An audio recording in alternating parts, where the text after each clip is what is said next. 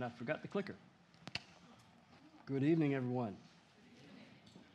Hope everyone has had a good week so far. Hope you didn't get too wet today. Thank you, Trevor. It is a blessing to be here again to worship and to hear from the Lord. Amen. So, we're going to continue in our Proverbs study. And our passage today is in Proverbs chapter 26.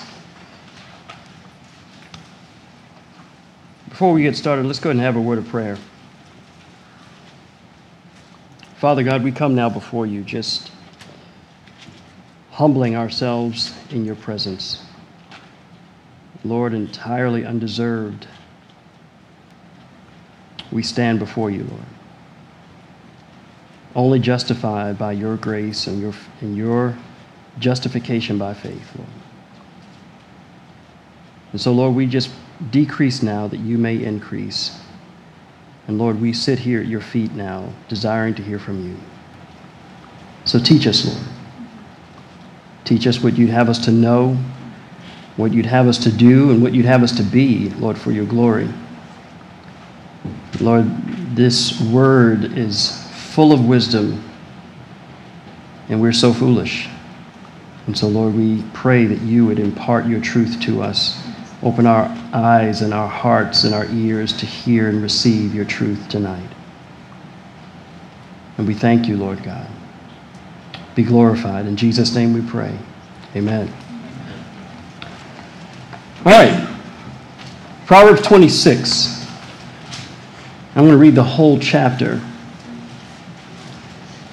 Verse 1 says, As snow in the summer and rain in the forest, so honor is not fitting for a fool. Like a flitting sparrow, like a flying swallow, so a curse without cause shall not alight. A whip for the horse, a bridle for the donkey, and a rod for the fool's back. Do not answer a fool according to his folly, lest you also be like him. Answer a fool according to his folly, lest he be wise in his own eyes. There's a brain twister there. He who sends a message by the hand of a fool cuts off his own feet and drinks violence. Like the legs of the lame that hang limp is a proverb in the mouth of fools. Like the one who binds a stone in a sling is like is he who gives honor to a fool. Like a thorn that goes into the hand of a drunkard is a proverb in the mouth of fools. The great God who formed everything gives the fool his hire and the transgressor his wages. As a dog returns to his own vomit, so a fool repeats his folly. Do you see a man wise in his own eyes? There's more hope for a fool than for him. The lazy man says there's a lion in the road. A fierce lion is in the streets. As a door turns on its hinges, so does the lazy man on his bed. The lazy man buries his hand in a bowl, and it wearies him to bring it back to his mouth. Man. The lazy man is wiser in his own eyes than seven men who can answer sensibly. He who passes by and meddles in a quarrel not his own is like one who takes a dog by the ears.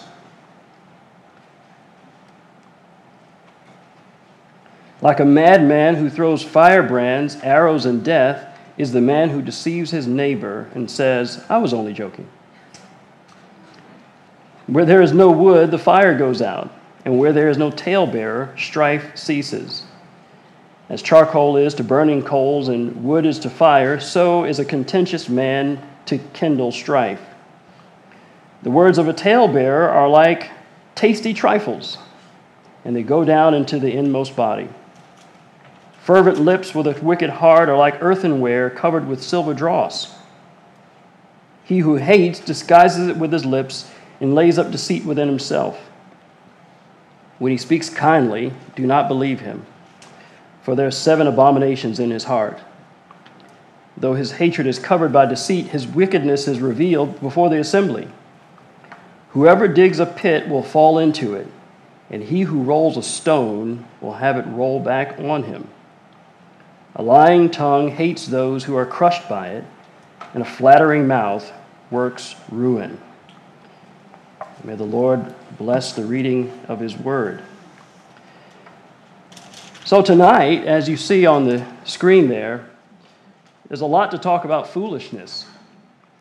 Uh, and as we've continued through the study in Proverbs, as we've acknowledged before, Proverbs is a pretty, t- a pretty tough book to, to teach and to read and to understand. Uh, you often don't know where the writer is going with a lot of what he's, uh, what he's saying in the book of, of uh, Proverbs.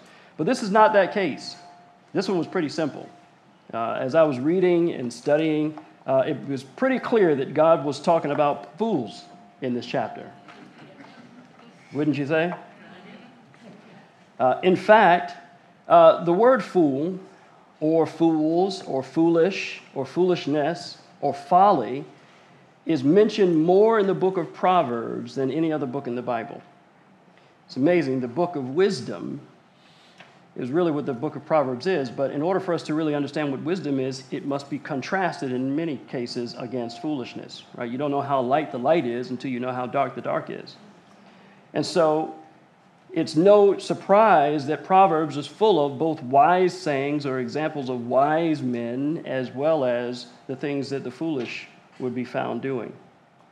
And this particular chapter, 26, may as well be called the chapter on foolishness because of all the chapters in the book of uh, Proverbs, in many of the chapters as we've gone throughout, you may see some good and some bad. You may see, you know, kind of this back and forth com- contrast.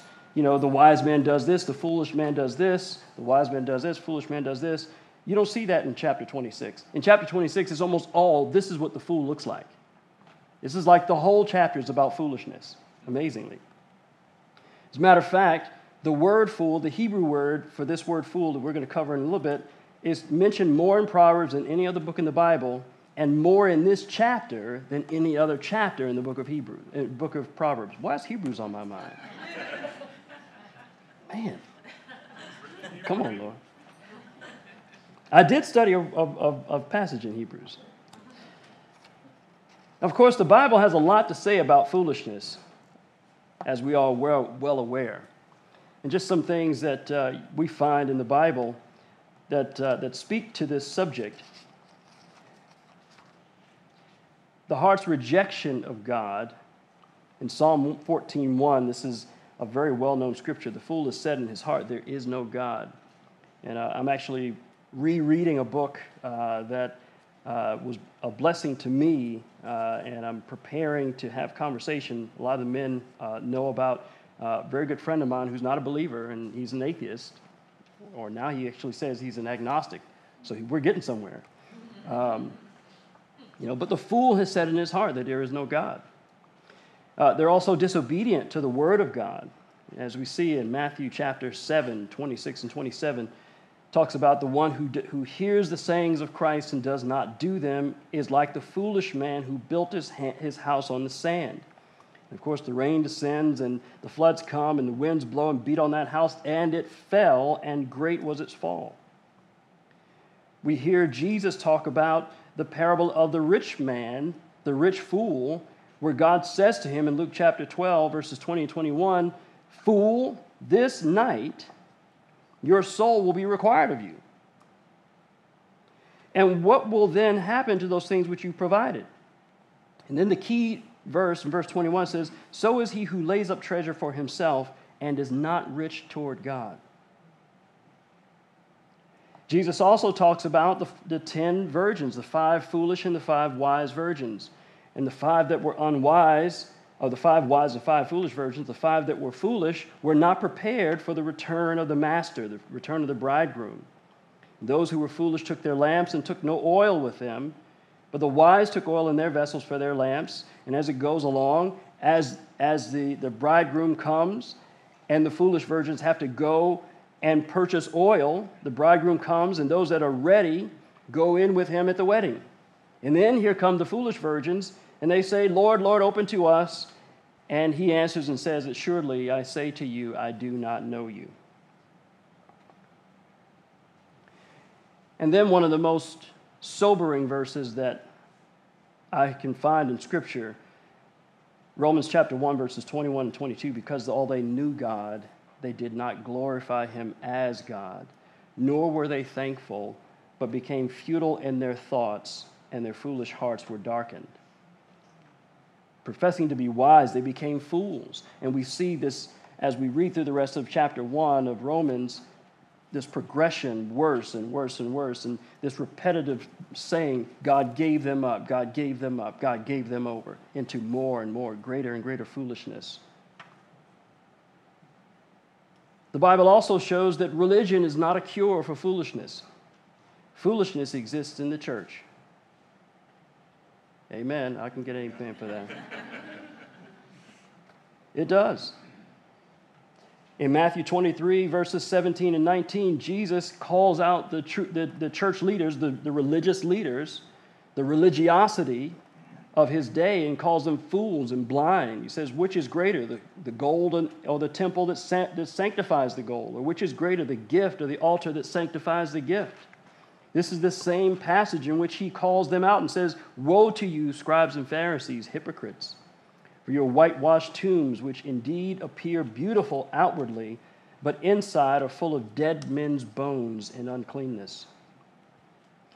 And we only need to be remembered, uh, be reminded about Matthew chapter 7, verse 22, which is the most chilling scripture in all the Bible, when those who in Jesus' name prophesied, in Jesus' name cast out devils, in Jesus' name did many wonderful works, only to hear Christ say, Depart from me. I never knew you. See, the Bible shows that foolishness does not really refer to a lack of intelligence, right? As we were talking about earlier, the fool has said in his heart, There is no God. There are brilliant scientists who have determined that there is no God. So this is not a question of their intelligence. They're highly intelligent. As a matter of fact, the Bible actually gives specific terms for unintelligence or a lack of knowledge or understanding you, when you see the word ignorant or you see the word unlearned, the Bible's actually most of the time talking about someone who just does not know, doesn't know any better, right? Has been unlearned. When you see the word fool, it is more pointing to an act of the will than an act of the understanding. This is not an intellectual issue, this is a moral issue when you see a fool. Uh, have you, you ever read in, in, the, in the book of, in, the, uh, in the Old Testament about a son of Belial? You see that often, a son of Belial. The fool is kind of the equivalent of a son of Belial in the Old Testament, which is just a worthless you know, person that's full of destruction, full of evil, full of wickedness. And the same term in, in the Old Testament for son of Belial is how the term fool is used in the Hebrew. Foolishness in the Bible is almost always associated with sin, with wickedness, with destruction and destruction of others, and ultimately of oneself, uh, associated with rejection of God and with condemnation. So, with this context in mind, let's take a look back at our passage for tonight. And I first want to focus on this word, fool. It comes up so many times within this chapter. Now, the Hebrew word for fool here, there are several, uh, several words for fool, of course, but the word that is used here is kasil. Now, this word is found 70 times in Psalms, Proverbs, and Ecclesiastes, but nowhere else in Scripture. So, only in these three books do you find this word kasil. This word is most frequently used in the book of Proverbs, 49 times, and 11 of those times is found right here in this chapter. This word denotes thick headedness, sluggishness, arrogance, and it's almost always used in the same context as the words you see listed here. Now, as I've highlighted four of those words, I highlighted them because you'll see as we go through the rest of chapter 26, these, these themes begin to appear and emerge throughout the scriptures in this chapter. So you see laziness, you see contentiousness, you see slander, you see dishonesty, which literally is, is crooked speech, is what is referred to here. And, and I believe that this is not necessarily, as we go through chapter 26, these are not descriptions of different types of people, but all the same person or the same personality type. And this is a composite of all the different attributes that comprise a fool. So let's look at the first topic for tonight. I only have two points. First is ruined by foolishness. And the first focus here is perverting that which is good. If we look at verse 2, like a flitting sparrow, like a flying swallow, so a curse without cause shall not alight. And so we see that the fool takes his speech very lightly. He does not think of what think before he speaks. In Psalm 10, uh, verses 2 through 7, uh, in verse 7, it says, His mouth is full of cursing and deceit and oppression. Under his tongue is trouble and iniquity. And as it goes through that whole, that whole chapter, Psalm 10, it talks about how the wicked boasts of his heart's desire. He blesses the greedy and he renounces God. His ways are always prospering. Your judgments, God, are far above, out of his sight. As for all of his enemies, he sneers at, at them, and he says in his heart, I shall never be moved. I shall never be in adversity. This is the heart and the mind of a fool. We also see verse 6. He says, He who sends a message by the hand of a fool cuts off his own feet and drinks violence. Literally, a fool's errand.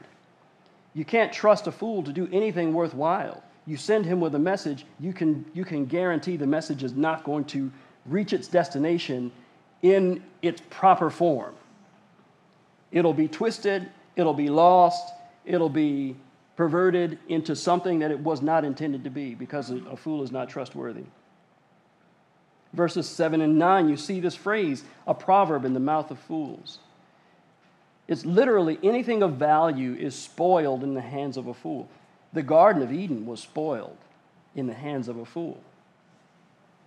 The beautiful, the beauty of the garden was spoiled in the hands of a fool. We, as God's creation, was spoiled in the hands of a fool. Now, verse 10, this is a tough one. If you take a look at verse 10, as I went through my studies, this is a very difficult verse uh, for, for interpretation among many, many scholars. Uh, and this, this verse has given a lot of people trouble. Um, just to, if you want to get really nerdy on this, uh, in your Bible, when you see a word in, in italics, so in some of your Bibles, the word God is in italics, that means that that word was not in the original Hebrew. And so that word was added for clarity. In this case, it didn't make it clearer. So, verse 10 where it says the great God, the word God, was not there in the original he- in the original Hebrew. And the word great, the Hebrew word for great in this verse, rab or rab, R A B, is rarely used directly in association with God. So that really kind of messes this whole verse up, right? Because when you see God, it's like, all right, God is the focus of this verse, but he's not even in this verse. So, based on all that I've, I, that I read and studied, and within the context, again, the 2020 rule, within the context of the chapter itself, this is what it appears to say A great man grieves all, and he hires the fool, and he also hires the transgressors. In other words, when a wicked man gets power in his hand, he by himself and by the fools and the transgressors he hires ultimately grieves all the people that are under his rule. I'm going to say that again. That was a whole lot out of verse 10. When a wicked man gains power, he by himself and by the fools and the transgressors he hires ultimately grieves all who are under his rule. So you see, ruined by foolishness. In the hands of a fool, anything that's good becomes spoiled. Verse 11 finally says, uh, he's, it, it, As a dog returns to his own vomit, so a fool repeats his folly. Literally, if he sows folly, he reaps greater folly. Pastor Tim has said a couple times you, you, you, you sow the wind, you reap the whirlwind. It, and we, saw, we talked about in Romans chapter 1, it just gets worse and worse and worse this downward spiral into madness, into destruction is what we see in the life of the fool. In addition to that, we see slothful indifference, verses 13 through 16. Four verses that talk directly about the lazy man, the lazy man, the lazy man. So indifferent, full of excuses. His intentions are undone by inaction. You see the verse about the door swinging on its hinges, but a lazy man, and a lazy man swings on his bed right? That door can swing back and forth, but it never moves anywhere. It never goes anywhere. It's stuck to the wall by the hinges. And that's how the lazy man, he's stuck to his bed. It's like, yeah, I think I'll get up. No, I won't. Yeah, I think I'll get up. No, I won't. You know, kind of, it, it, it's, it's, it's that kind of uh, notion that you see here. And then this, this crazy one about putting his hand in the bowl and wearies him to bring it back to his mouth. It's, it's almost like he intends to do well, but he's too lazy to even do that. Even his good intentions are ruined by foolishness. He's content with his condition. He doesn't see any need to change. We see seven wise men, and they're not enough to, to give him the, the justification to stand up and be wise. A lazy man is wiser in his own eyes, verse 16, than seven men who can answer sensibly. So, all the reason and all the logic and all the, the, the, the explanations in the world are not enough to convince the fool. We also see that in stirring up strife with slander and contentiousness, verses 17 through 22. You see meddling in another person's quarrels. They've just they've never they've never met a fight they didn't want to get into, right? Then even when it's not their business, their business is your business, right? Or as my as my old friend used to say, "I'm not happy until you're not happy."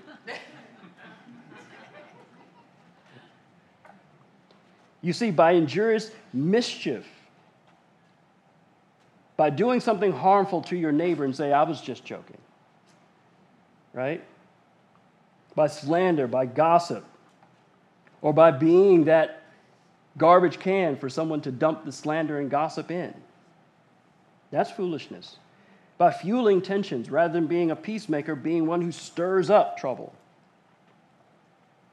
And we see malicious deceit, verses 23 through 28. Great pretense, outwardly. We see uh, fervent lips, right, who speaks kindly, all these nice things, have a flattering mouth, but inwardly they're full of hatred and wickedness. The word seven abominations, of course, seven is the number of completion. And so just, he's full of abomination, even though he disguises it with his mouth. Jeremiah 9 8 says, Their tongue is an arrow shot out, it speaks deceit. One speaks peaceably to his neighbor with his mouth, but in his heart he lies in wait. Ultimately, they get caught in their own snare. Verse 27. Whoever digs a pit will fall into it, and he who rolls a stone will have it roll back on him. In Galatians 6, 7, and 8 says, Do not be deceived, God is not mocked. For whatsoever a man sows, that he will also reap. For he who sows to the flesh shall of the flesh reap corruption. Now tell the truth now. When you saw verse 27, did you not think, did you not see Wiley Coyote? When you read that verse? I know I did. I, am serious. You know, when you, you roll a stone up the, up, the, up the hill and it falls back down on you, it's like, Lord, I'm trying to be serious here. And all I could see was Wile E. Coyote. But seriously, this verse does. It speaks to a life that's spiraling out of control, becoming more and more unhinged until meeting this tragic and self destructive end. And no wonder Paul exclaims in Romans chapter 7 O wretched man that I am, who shall deliver me from this body of death? And if that is your heart cry, whether you're here or whether you're watching online, the very answer is in the next verse. I thank God through Jesus Christ our Lord. He can deliver us from foolishness. So, what do we do with this verse? What do we do with this chapter? Uh, and, and I tell you, when I was, like I said, Proverbs is not an easy book to study. You know, there are a lot of easier, easier books, a lot of easier passages. Man, you can sink your teeth into it. You know, um, but in my, in my study time, I, I just kept asking, Lord, please give us something to take home. Please give us something to take home. This is one of those books, one of those chapters where we can read, we can study, we can get a lot of intellect, and we take nothing home. But Lord, I believe you want us to take something home. So, how shall we live with this? What are we going, what, how are we to apply this? What's the so what? I think the first thing the Lord wants us to do is examine ourselves. Like we said earlier, religion is not a cure for foolishness. Uh, as we, it was in the news just earlier this week. One of the one of the biggest denominations in the U.S. is under huge scandal right now for abuse and covering up abuse for years and years. Foolishness exists within this institution that we call the church, the body of Christ. Christ, as the head of his church, he doesn't want to have it. He wants to purge all that chaff out of his church. But the institution, the religiosity of it, is no cure for foolishness. 2 Corinthians 3 5 says, Examine yourselves as to whether you're in the faith. Test yourselves.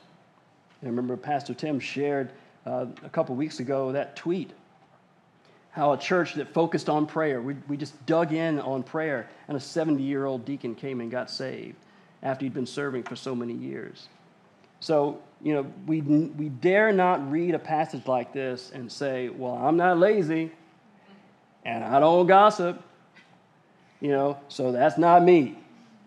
So, know, we, we need to examine ourselves. We really, truly do, right? There is some such thing as gossiping via prayer request. There really is, right? I mean, it is. Uh, there is some such thing as not being a peacemaker, right? Our flesh is our flesh. We get stirred up. So we just have to check ourselves. I think the second thing that the Lord wants us to take home is, is how do we minister freedom and deliverance to those who are bound by foolishness? I know we have a lot of prodigals here in, this, in the church. Uh, I have some myself. And, uh, and so, of course, you know, I looked to the Lord saying, Lord, how can I use this? You know, what do I, what would you have me do? for the people who are walking in blind foolishness in my life. And so I believe the Lord gave us three things from this passage that we can apply. So, how might we help? Well, not help, God doesn't need our help. How might God use us to rescue the foolish? I think the first is with correction. If we look at verse 1, it says, As snow in summer and rain in harvest, so honor is not fitting to a fool. We see that again in verse 8. Like one who, hold, who binds a stone in a sling is he who gives honor to a fool. Correction, not honor, is befitting a fool. Honoring a fool does three things it degrades the one who gives it, it emboldens the one who receives it, and it discourages the ones who deserve it. I'll say that again. Those who, those who should be honored are discouraged. It degrades the one who gives it to give honor to a fool. It emboldens the one who receives it, and it di- discourages the ones who deserve it. Matter of fact, I was talking with somebody just today. This is a complete work works uh, situation. But someone said the very thing today why do I try so hard when the ones who are not doing anything get the same recognition? Right? It emboldens the, one who, the ones who, are, who don't deserve it, and it discourages the ones who do. Look at verse 3 and 4. It says, Do not answer a fool according to his folly. And following the next verse says, Answer a fool according to his folly. So, what are we supposed to do with that? On the surface, it may appear to be a contradiction. And the skeptics would say, see, there you go. The Bible does contradict itself. But of course, the Lord does not. What he's saying here is in verse 3 do not lower yourself to the fool's level by justifying his foolishness. So don't get into a tangle over his silly questions or his silly arguments to justify his questions and justify his arguments as if he were a sensible person. Realize you're not dealing with a sensible person. 2 Timothy 2 23 says, But avoid foolish and ignorant disputes, knowing that they generate strife. This is Paul's letter to Timothy, the, the pastoral epistles. Also in Titus, he tells Titus, avoid foolish disputes, genealogies, contentions, and strivings about the law, for they are unprofitable and useless. And when we look at verse 4, to answer a fool according to his folly, lest he be wise in his own eyes, don't let him get away with his foolishness. He's saying, rather, in, by your words and your behavior, admonish him in such a way that his foolishness is revealed for what it is. So don't justify, don't get down to his level, rather, admonish him so that he sees that this is foolishness, in hopes that he might come to repentance. And we said 2 Timothy uh, 2.23 says, avoid foolish and ignorant disputes, knowing that they generate strife. Verse 24 through 26 says, A servant of the Lord must not quarrel, but be gentle to all, able to teach, patient, in humility, correcting those who are in opposition, if God perhaps will grant them repentance. That's the key. So that they may know the truth and they may come to their senses and escape the snare of the devil having been taken captive by him to do his will. Understand this, brothers and sisters. Fools are blind. Fools have been taken captive by the enemy, by his will against their will. Have, he has deceived them into believing that up is down and right is wrong. And they need to be rescued from that blindness. If our gospel is hid, it is hid from them that are lost, in whom the God of this world have blinded the minds of those who believe not. That's the truth. That's what we're dealing with. So don't get distracted with the smokescreen. Right? So you talk to a, a, an unbeliever and, uh, or a skeptic or an atheist, and they start going down some crazy path. You know, why did God, you know, kill the Canaanites? Right? Or, you know, something like that. You know, why do bad things happen to good people? And they use these as their, as their defense mechanism to shut you up. But see right through that. See right through it. The whole issue is where does their soul lie? That's the whole issue. If God could be proven to be true, would you follow him? Even though he killed the Canaanites. That's the issue. The issue is not can God answer all my questions. The issue is can I answer the one question God has? That's what the answer is. So, number one, with correction. Uh, number two, with compassion. Now, this really jumped out at me. Look at verse 12. Do you see a man wise in his own eyes? There is more hope for a fool than for him. Now, on the surface, it really didn't kind of hit me, kind of zipped right by, and then I turned around and looked at it again. I was like, wait a minute. Is there any hope for a fool? Is there any hope whatsoever for a fool? Yes, clearly. There is more hope for a fool than for the one who is wise in his own eyes. And what it's saying here really is both are fools. One just recognizes his foolishness, and the other closes his mind and insists on remaining the way he is. And so Is there any hope whatsoever for a fool? Well, I hope so, because you're looking at one, right? Titus chapter 3, verses 3 through 5, this is so powerful when I read it. It says, For we ourselves were also once foolish, disobedient, deceived, serving various lusts and pleasures, living in malice and envy, hateful and hating one another. Sounds just like Proverbs 26, doesn't it? But when the kindness and the love of God, our Savior, toward man appeared, not by works of righteousness which we have done, but according to his mercy, he saved us through the washing of regeneration and renewing by the Holy Spirit. We have to have compassion. You know, speak the truth in love. Speak the truth. By all means, speak it. But remember where we came from. Do you remember how lost you were when the Lord saved you from your foolishness? I mean, just even as I was studying, you know, it's been, it's been, a, been a minute now. But I can still, I can still kind of remember. It's like the day before. Like, what, what, where were you the day before God saved you? You know, Pastor Tim talks about they, you know, they were up all night and closed down the bar and all that kind of stuff. But it's like, where were you the night before God saved you? It's, it's like, you know, where were you the, the day before September 11th? You had no idea that your life was going to change on September 11th. You know, you just were going along like everything was going was fine. And everything wasn't fine for me, right? The, the Lord was squeezing me. He was squeezing me. He was squeezing me. But I was still trying to resist, trying to resist, trying to be a fool, trying to resist right? Trying to resist. And then the Lord just zapped me one morning. And this, this reality just overwhelmed me like I had never thought of it before. It's like, man, there was a time when I didn't have to worry about things like this. The Lord took care of me.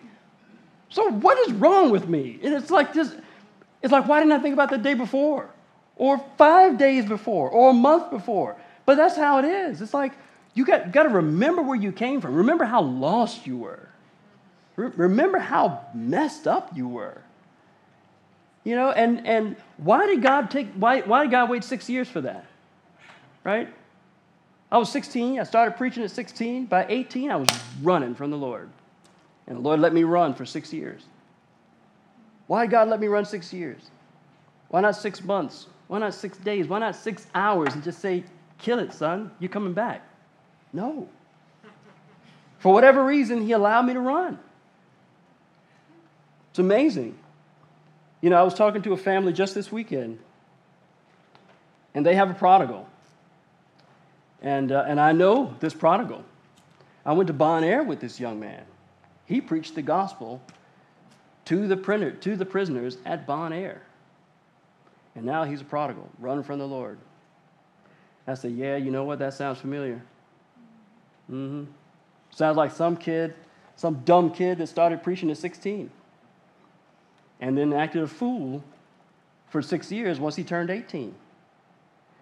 So God does not waste a testimony. He doesn't waste my six years of wandering in the wilderness because someone else coming along has someone wander in the wilderness and they need to know that God still saves little dummies like me. Thank God.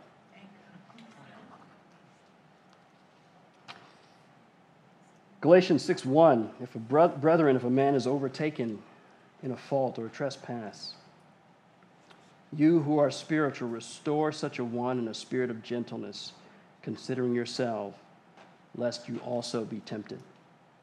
Even in that, right? Lest you also be tempted right? We ought to always examine ourselves. Never put ourselves on this pedestal where we think that, oh, it can never happen to me. Yeah, famous last words. Yeah, it can never happen to me. Oh, yeah, it could. And it does. It regularly does. Unfortunately, it does far more than we want it to. Right? We just heard about Ravi. I mean, and the list goes on and on. And the list could be include me, it could include you. So, verse 12 says, There's more hope for the fool that's repentant than the one who's unrepentant. Reminds me of Luke chapter 15, the prodigal son. He says, When he came to himself, he said, How many of my father's hired servants have bread enough and to spare, and I perish with hunger? But he didn't stop there. He wasn't lazy, right? He didn't, he didn't just roll over on his bed. He said, I will arise and go to my father and will say to him, Father, I have sinned against heaven and before you, and am no longer worthy to be called your son. Make me like one of your hired servants. And he arose and came to his father. Even there, we see that we see that repentance. We see he remembered, he resolved, and then he returned. He remembered the way it used to be. He resolved that I'm going to go do. I'm going to go back, and he didn't stop there. He actually did.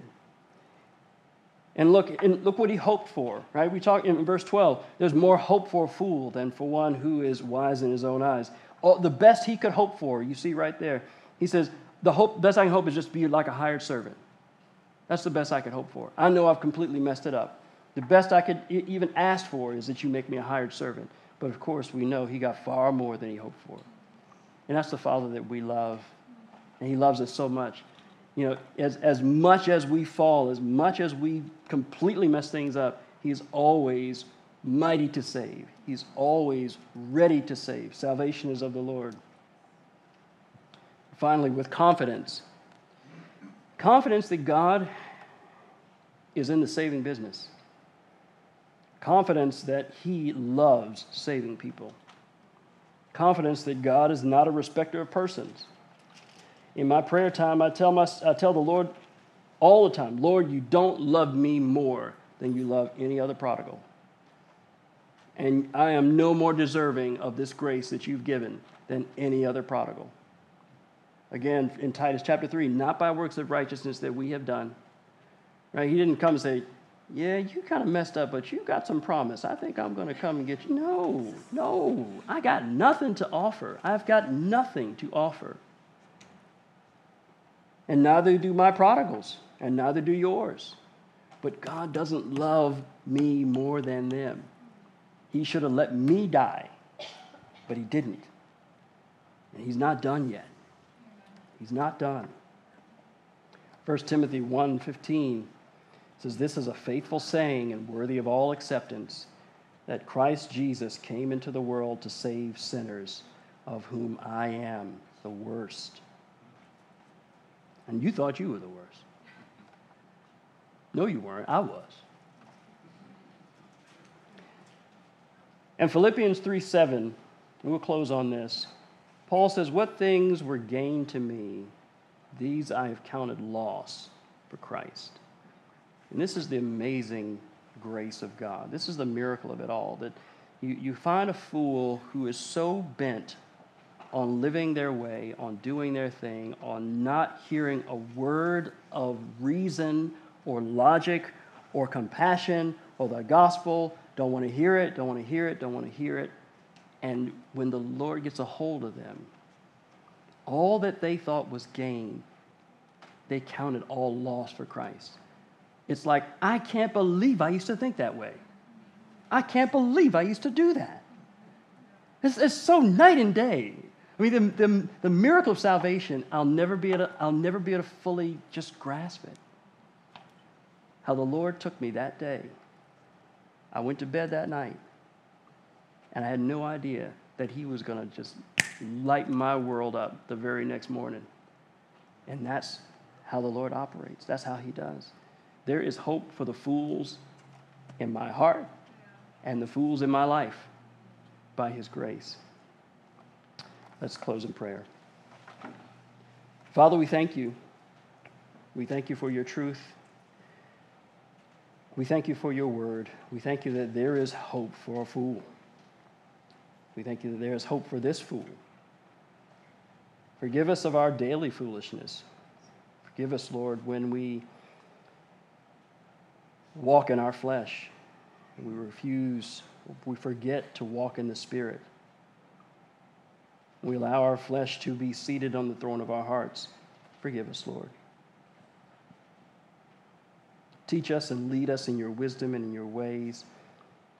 Fill us, Lord, to follow you. Lord, enable us to be your hands and your feet, your mouthpieces, Lord, in this world, to minister to the foolish, those who don't know you who at this time don't want to know you. But Lord, as we saw tonight, that perhaps you would grant them repentance, that they may be rescued from the snare of the devil who has taken them captive according to his will. Lord, we know that you're not done. You're not finished saving. We know that these testimonies are still being, being written. And we trust you, Lord God. We ask your blessings that you enable us, Lord, to take this with us home and apply it to our lives, Lord, that we may please you in all that we do. And we love you and we thank you. In Jesus' name, amen. Amen. Thank you. You are dismissed. Have a great evening.